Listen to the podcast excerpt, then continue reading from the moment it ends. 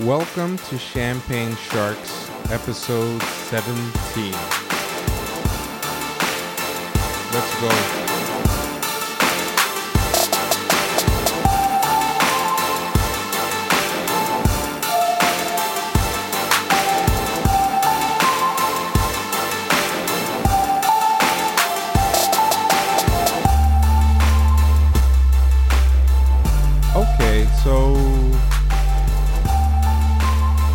Get down to business.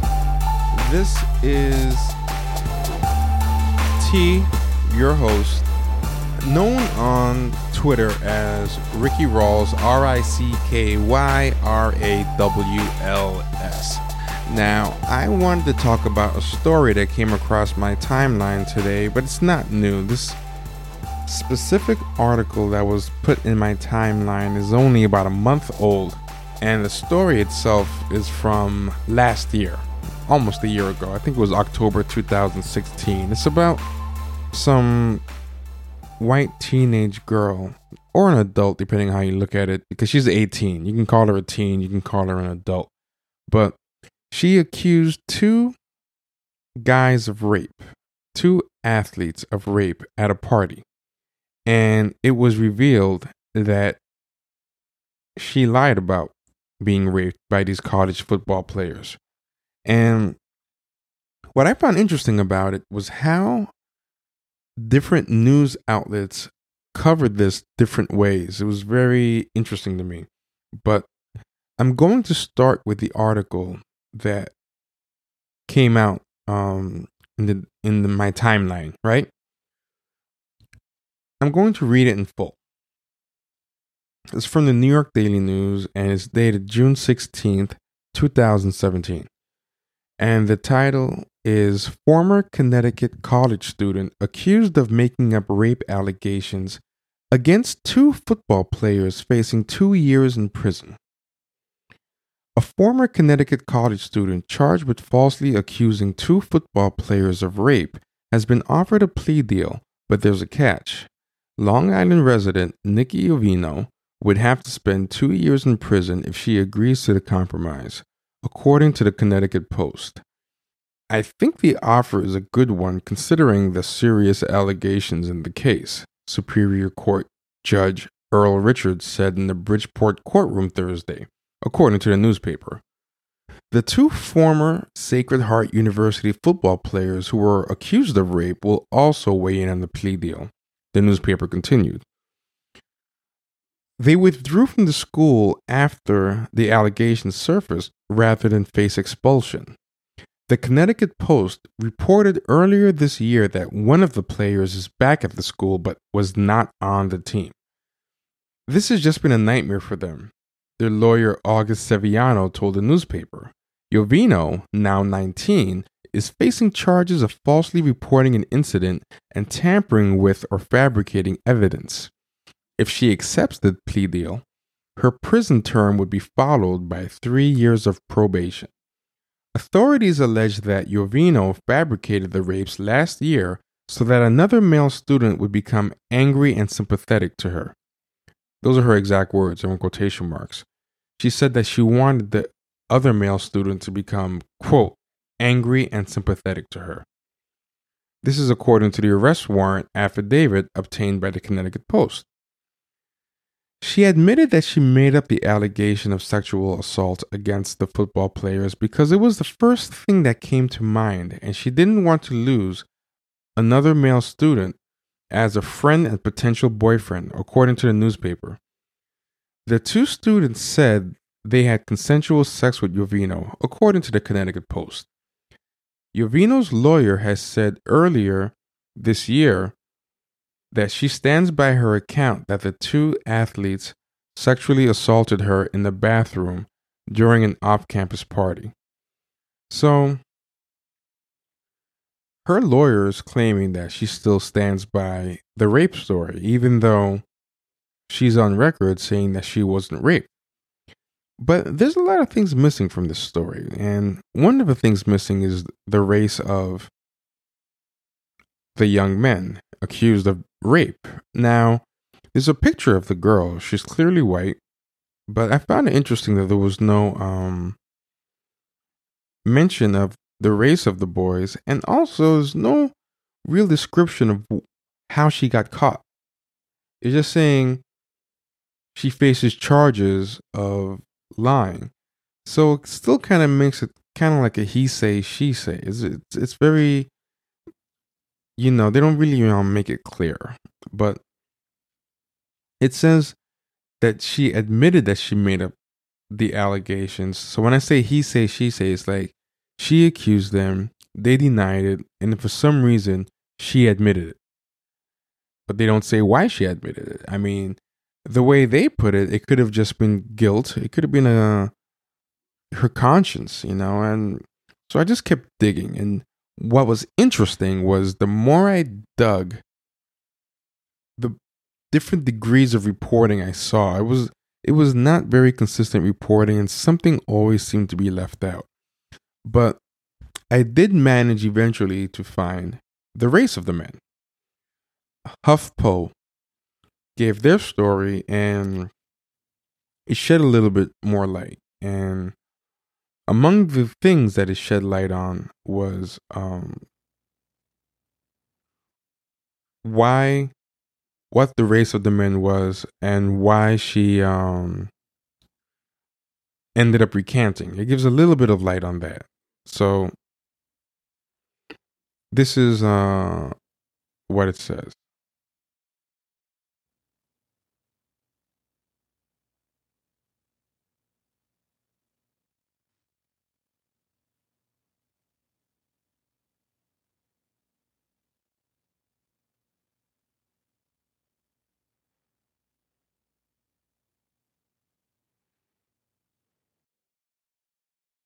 Yovino had originally reported she had been sexually assaulted by two black men in a bathroom, but Fitzgerald told HuffPost that investigators noted inconsistencies in her report while collecting witness accounts and cell phone video that contradicted her story.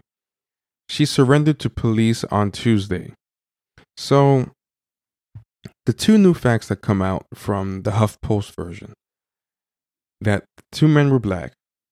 That's number one. And number two, what comes out from the HuffPost version is that the reason she got caught and had to admit was because eyewitnesses contradicted her and cell phone contradicted her. But what's interesting is this is still lacking something because this version still doesn't say what the vic- what the witnesses actually saw or claimed to see and what the cell phone video was supposed to capture. You know, it just says that there were inconsistencies and she had to surrender and admit that she lied. And it also repeats that whole thing about, you know, she did it to impress a potential boyfriend. Okay. So uh, now that I see that there's some kind of conflicting eyewitness things, there has to be a reason why they're not elaborating on it. Something's weird about that. So I dug further again. I found an article by the New York Post that shed even more light. Interestingly, the New York Post article leaves out, like the other articles do, the race of the young men, but it sheds more light on the whole eyewitness and cell phone thing. So none of these stories seems to be able to ever give the full story. So this one says Investigators said Yovino claimed two men pulled her into a bathroom in the basement of the house and held her down, taking turns sexually assaulting her, the Connecticut Post reports. I don't want to be in here. I don't want to do anything, police said she claimed she told the men. My friends are waiting for me outside. Let me go outside. Both men admitted having sex with Yovino, but claimed it was consensual. Bridgeport police detective Walberto Caro Jr. later questioned Yovino after other students said it appeared Yovino went into the bathroom willingly with the two men. One student, according to the arrest warrant affidavit, said he overheard Yovino telling the men she wanted to have sex with them. She admitted that she made up the allegation of sexual assault against the football players because it was the first thing that came to mind and she didn't want to lose another male student as a friend and potential boyfriend. She stated that she believed when the other male student heard the allegation, it would make him angry and sympathetic to her, according to the affidavit. That last paragraph, I know I repeated it, but I just wanted to reiterate something about that paragraph. Now, think about think about this. So, most of the articles just say that she ended up admitting the truth. She accused them, they denied it, she ended up admitting it. Leave the race out.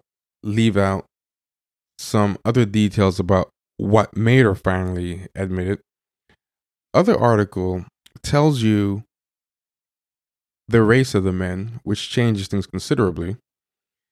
And also mentions that, hey, there were conflicting eyewitness accounts and cell phone videos. And now, this New York Post version actually tells you the details of what was captured by the eyewitness testimonies and the cell phone videos, which is people overheard her propositioning these black men.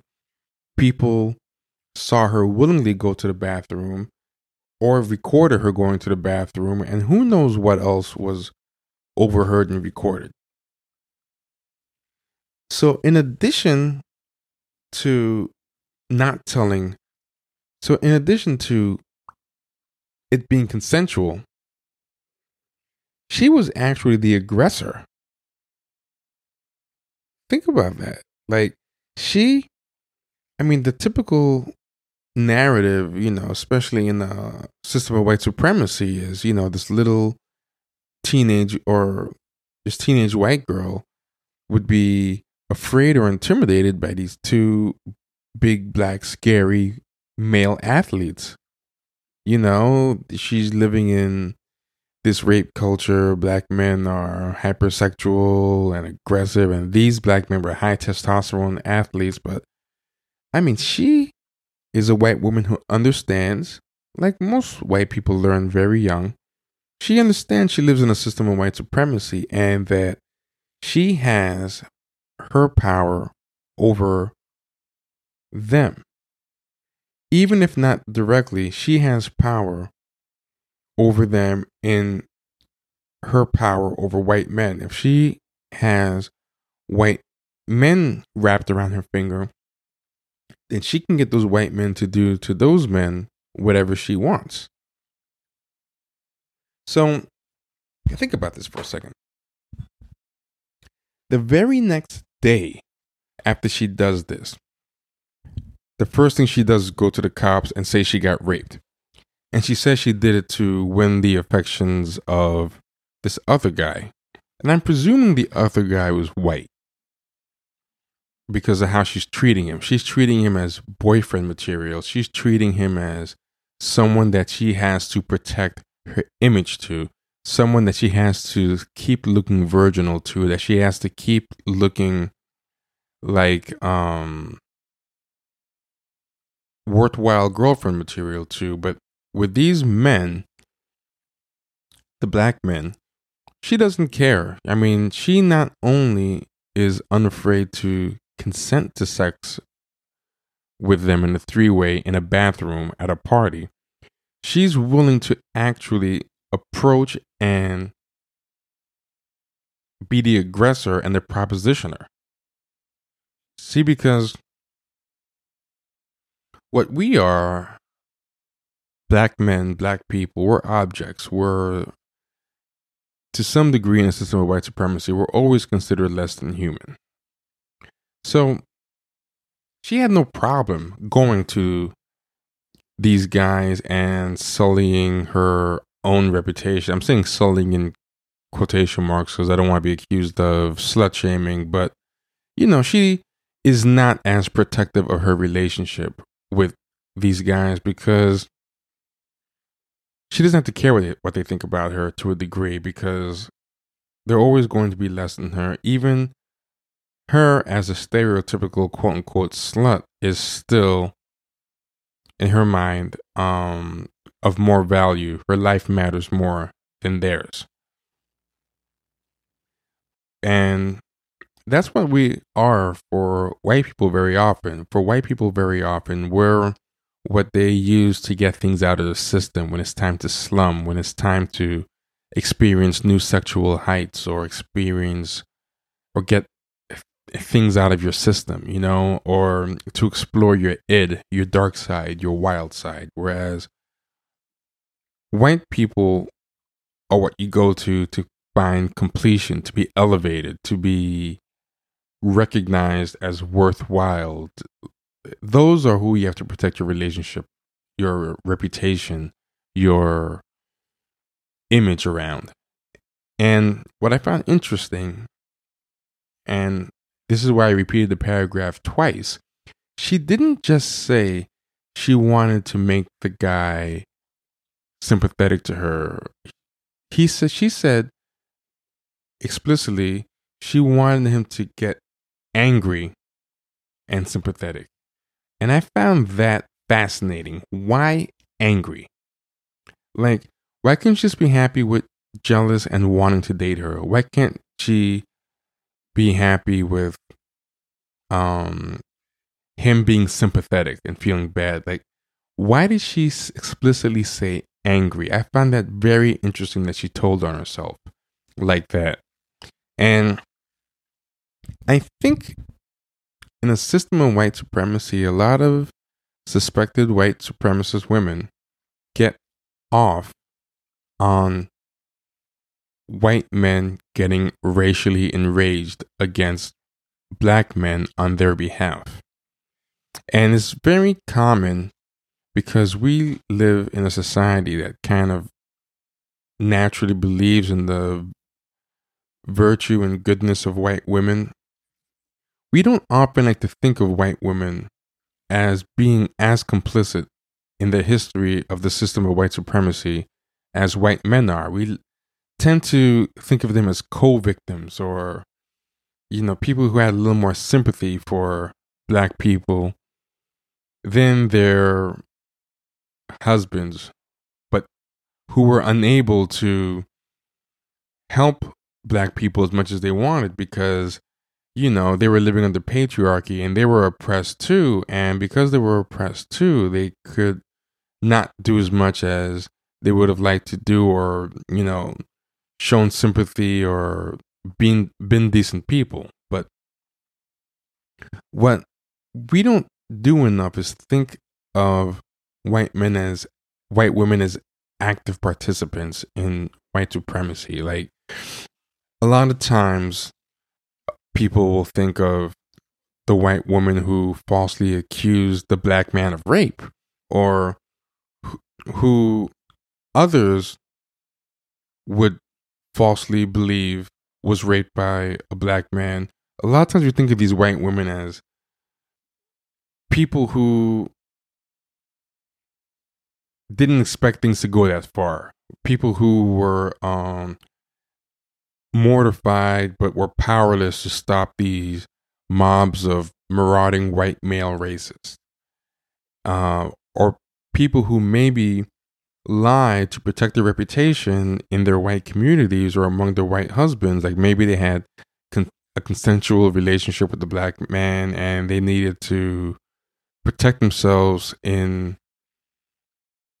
fear of it coming out, but who'd never expected it to spiral out of control like that or who felt kind of guilty about it. You know, like they were like, oh, this isn't what I wanted. I'm living in shame and guilt over this, over what happened. It went too far, or, or no. People think about them as people who didn't who didn't instigate anything. It was all third parties. Third parties made the assumption, and the white woman was like, "No, no, that wasn't what happened." And they're like, "No, we know that nigga raped you. We're gonna kill him." And you're not going to stop us. And she's like, no, I'm telling you, he didn't rape me, you know, and I think, and that's why I like the story because it's rare that you see some uh, racist white woman telling herself like this, but white men getting enraged on behalf of white women to the point of killing the black man on the on behalf of the white woman's virtue that's not a bug. That's a feature. That's something that a lot of these racist white women past and present deliberately wanted to happen.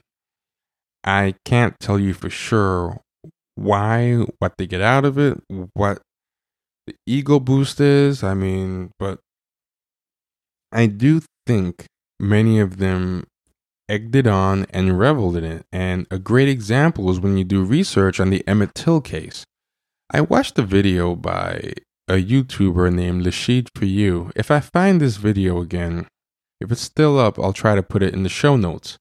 But she did a great, it's a really long video, it's like over two hours, but she did a great breakdown of the Emmett Till case, and a lot of it she focused on the white woman who was the cause of it all. And when you watch this video and you see the pictures that the sheet puts up and read accounts of all this underreported stuff, you realize, wow, this woman was a scumbag and a racist and somebody who was as happy about the wrongful murder of Emmett Till as the people who actually did the killing. Her husband was one of the people on trial, and you see them, you see her and her husband, and I believe it's her sister and her sister's husband, because her, sister's husband, I think, was also on trial. Uh, I might be getting a few of the details wrong, but basically, when she was in court and you see the picture, she was happy as a clam. And there was no shame, no remorse, no regret on her face. And a lot of other stories that come out show that she was the kind of person who was very flirty, liked to flirt, liked to um, make her husband jealous. And one thing she liked to do was uh, flirt. She worked in a store, like flirt with uh, black men who came into her store and to kind of try to get them worked up and stuff. She, that was something that came out in some accounts that she that she liked trying to um, flirt and make her husband jealous, and they were all acquitted.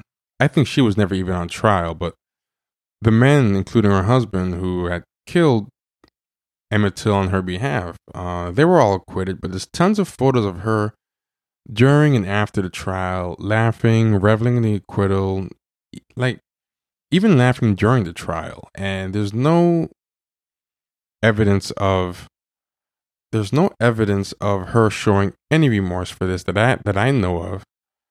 Um, I believe she might have um said something close to said something close to death. I think um she admitted that she lied in 2017 Maybe because she was getting uh, close to the pearly gates. She's like 76.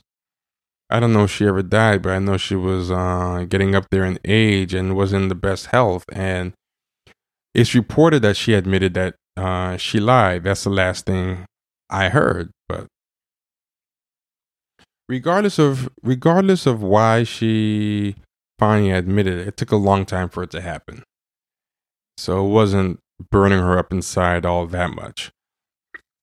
But let me ask you this. Why do you think so many of these white women, you know, slum or indulge in the dark side or flirt with danger to get that rush from black men, to get that uh, pleasure, that sensation, that that immersive uh, sensuality that they're that they seem to be seeking, and then rush to cry rape because there's a long history of it in this country. And there's a great book called White Women, Black Men that um, goes into this, both the, you know, about the consensual relationships dating back to the 1600s between white women and black men, and how over time rape became part of the narrative. And what I'll say is this it's because white women understand how white men often think under a system of white supremacy. And how these white men often think, and this is a weird thing to wrap your head around, but many white men in a system of white supremacy believe all sex between a black man and a white woman is rape, even consensual sex. Which sounds like a contradiction, but again, all sex between a black man and a white woman is automatically rape. Implicitly or explicitly is automatically understood to be rape. Even if the white woman technically consents. Now, of course, this sounds nuts, and you have to try to put yourself into the warped mindset of a white supremacist to understand it. But here's the here's the example. A black man marries marries. I mean, have a ceremony and everything. A white woman. He gets um, accused of abuse, marital rape, you know, whatever, for some reason. Now, many white men will jump to his jump to get him, jump to uh, call for some kind of punishment to happen to him. And how do they view the white woman, given that she consents? How are they still able to view this as, as rape? What usually happens from what I've seen is one of two things. First, they will think the white woman was somehow tricked into consenting, like it's a rape by deceit. Like there's an old court case, for example, where a man staged an elaborate marriage to a woman because he knew the woman was very adamant about only having sex after marriage. So this guy went rented out some place. He hired a friend to pose as a priest, and he did this whole elaborate thing to make the woman believe that they got married. They had sex on a quote unquote wedding night, and then he admits, hey, guess what? We're not really married. That was a friend of mine. This was a whole sham. This is all to have sex with you. I, I swear this is a real case. It's nuts. I think it was in the early 1900s or something. And she um, accused them of rape. And she won because it was called rape by deceit because she gave her consent under false pretenses. The false pretense was that they were married. If she knew they weren't married, she wouldn't have had sex with him. So even though technically she consented to have sex with him, she did it under false pretenses. She consented to have sex with what she thought was her husband. And the only reason she, she thought he was her husband was because he led her to, and he knew that that was a necessary condition. So, to white supremacist, the rape by deceit is the black man misrepresented himself as a man, as a human being, when he's really a subhuman being. So, you'll see a lot of times on Stormfront or you'll see racist articles, and a big theme in some racist articles that address interracial relationships. A big thing is trying to educate white women on how bad black men are. You know what I mean? Like, like they'll be like, uh, white women do the right thing, white genocide.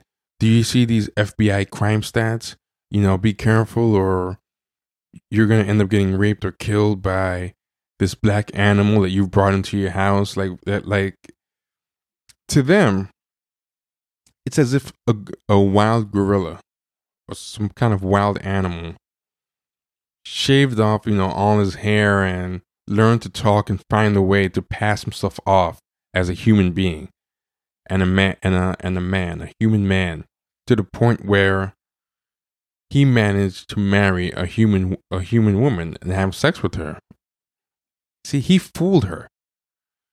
And in the mind of white supremacists, they'll they'll take it one step further. They'll be like, "Oh, the Jewish media, the cultural Marxists, the liberals, they helped with the deceit. They they were like almost like accomplices. Like you know, this white I mean, this this gorilla learned to walk, talk, and look like a human, and all these people, you know, twirling their mustaches and rubbing their hands together, conspire to help him pull off this lie. Just like that guy in that old court case that I told you about, got his friends to pretend to be priests and got a whole bunch of other accomplices to help uh, his scam. So it's still rape because of um the deceit involved. You know, a black man is subhuman.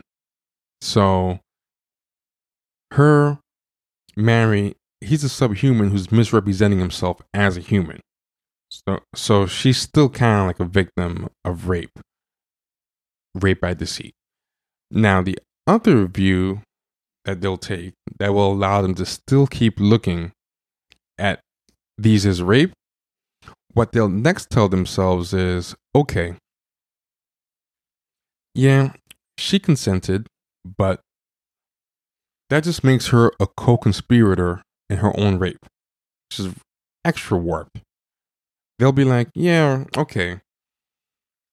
Her consenting doesn't make him not a rapist. Instead, that makes her both the victim of the rape as well as the co the co-conspirator with the black guy in raping her.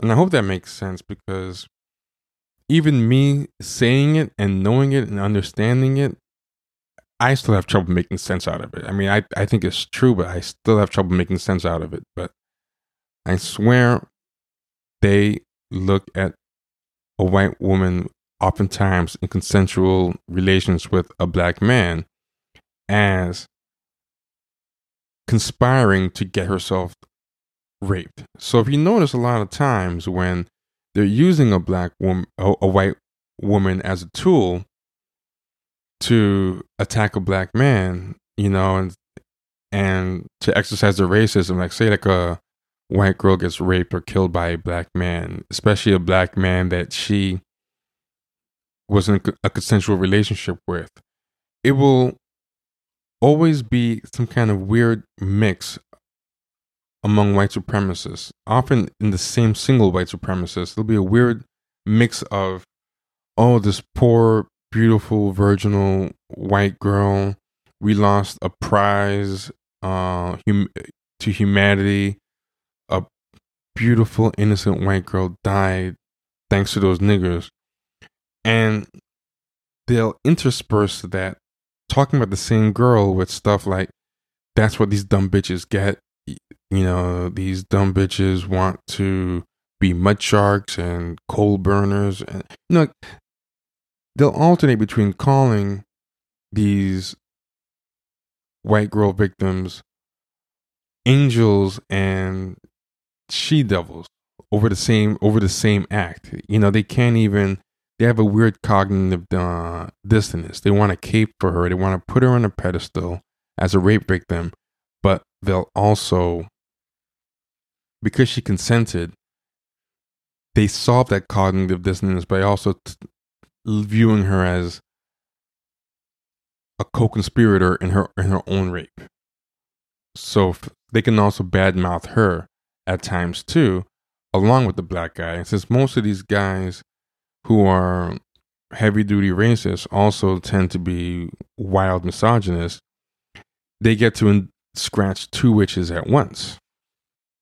So yeah, I mean, it's a huge it's a huge mess, and a lot of these black guys really believe uh, in this post-racial world. They see these black celebrities. Uh, they're Tyler the Creators, they're Pharrell's, they're ASAP Mob, and a whole host of other kind of black guys who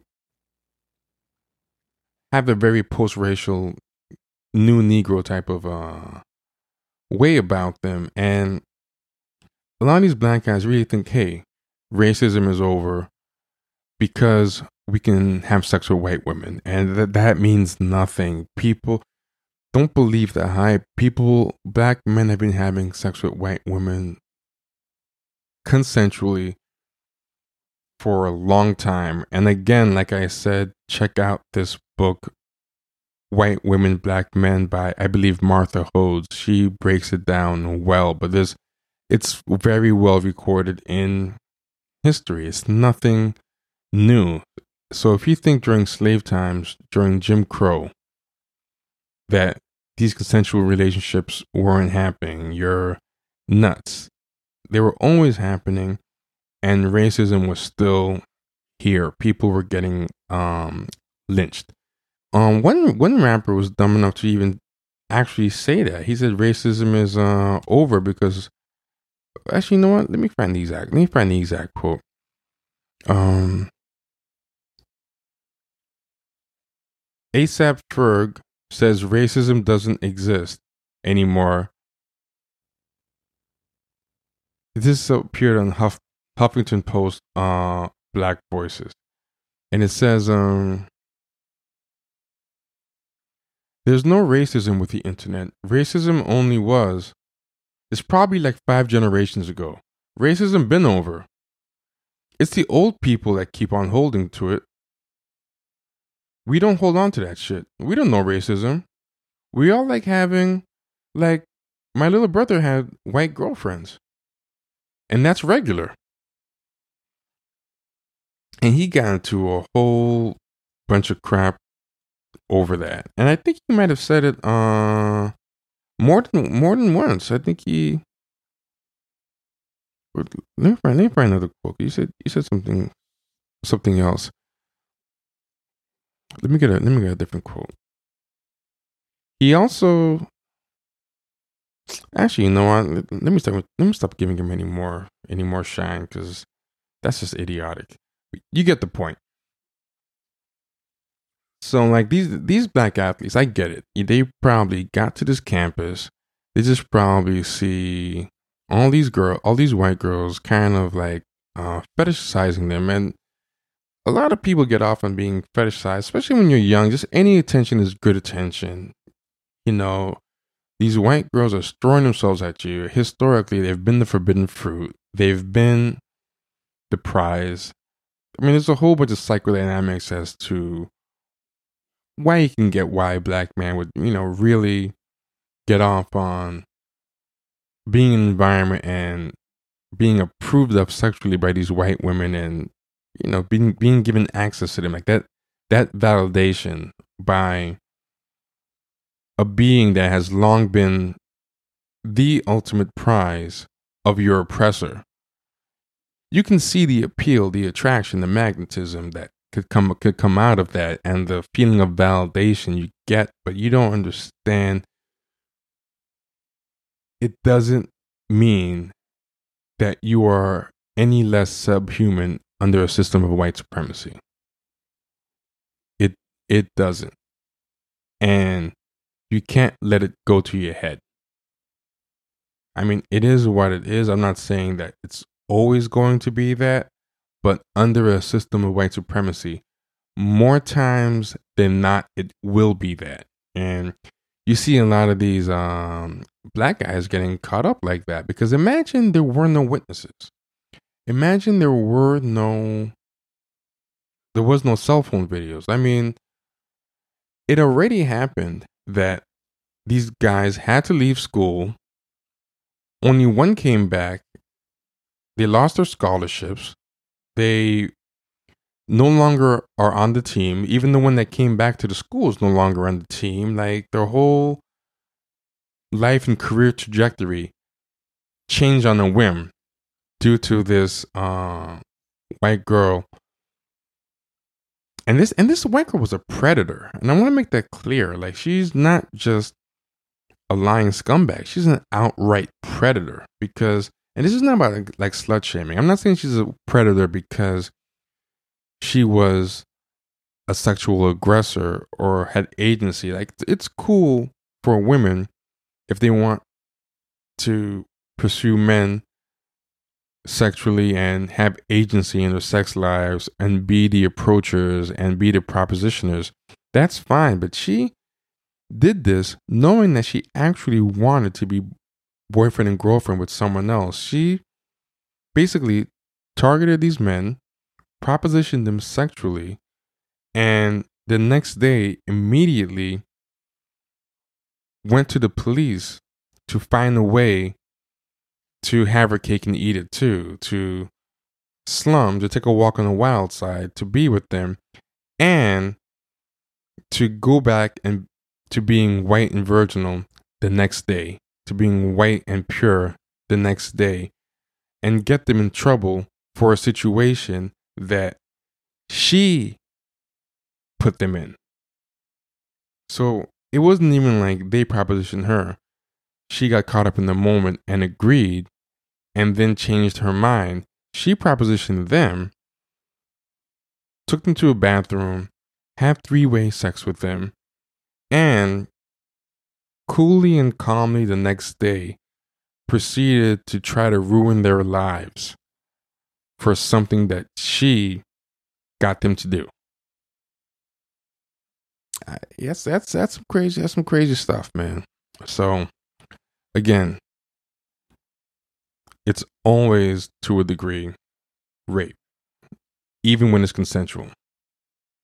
And yeah, that's today's uh that's today's show. And I also want to throw in that's not a concept that I've come up with. Many people have said it. Uh the last person I remember saying it is Tariq Nasheed, but I think uh, Neely Fuller Jr. Has, has also said that. And that's pretty much it for today everyone go to actually it's the premium episode so if you're listening to it you probably already subscribed to the patreon but go to itunes and leave a review because when you leave a review it helps the rankings of the show. Not just a rating but a rating and a review. The higher the better of course. And as usual be good to each other and yourselves. Take care.